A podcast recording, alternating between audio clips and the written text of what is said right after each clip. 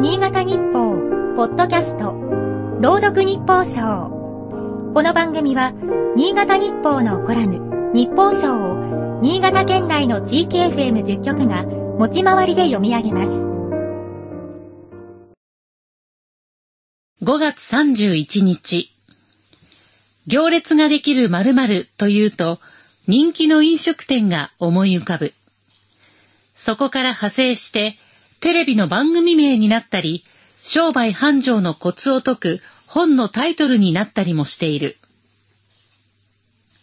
アメリカの絵本作家エッツの森の中では、ラッパを手に森を訪れた少年の後を、いろいろな動物がついてきて、楽しげな行列ができる。行列は少年の想像の産物であり、作者の幼少期の思い出を膨らませたものでもあるらしい。淡々とした筋立てながら、読み手の想像力をかき立て、深い印象を残す。できれば避けたい行列もある。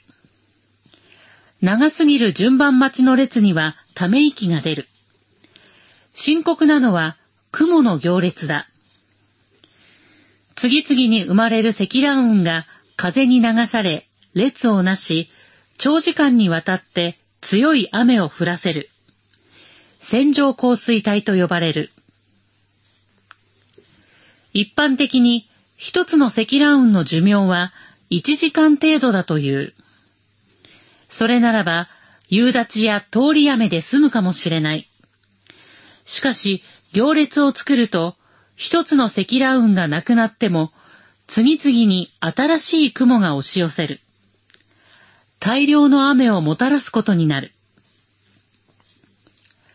気象庁は明日から線状降水帯の発生を半日からおよそ6時間前に予報する取り組みに乗り出す。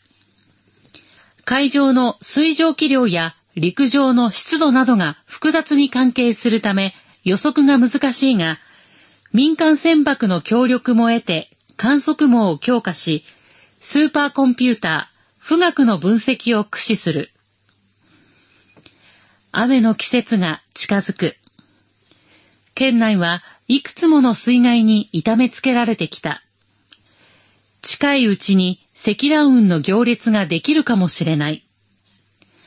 発生が避けられないのなら、避難を始め、少しでも早く対処するしかない。今日の日報賞は FM 上越、田原が朗読いたしました。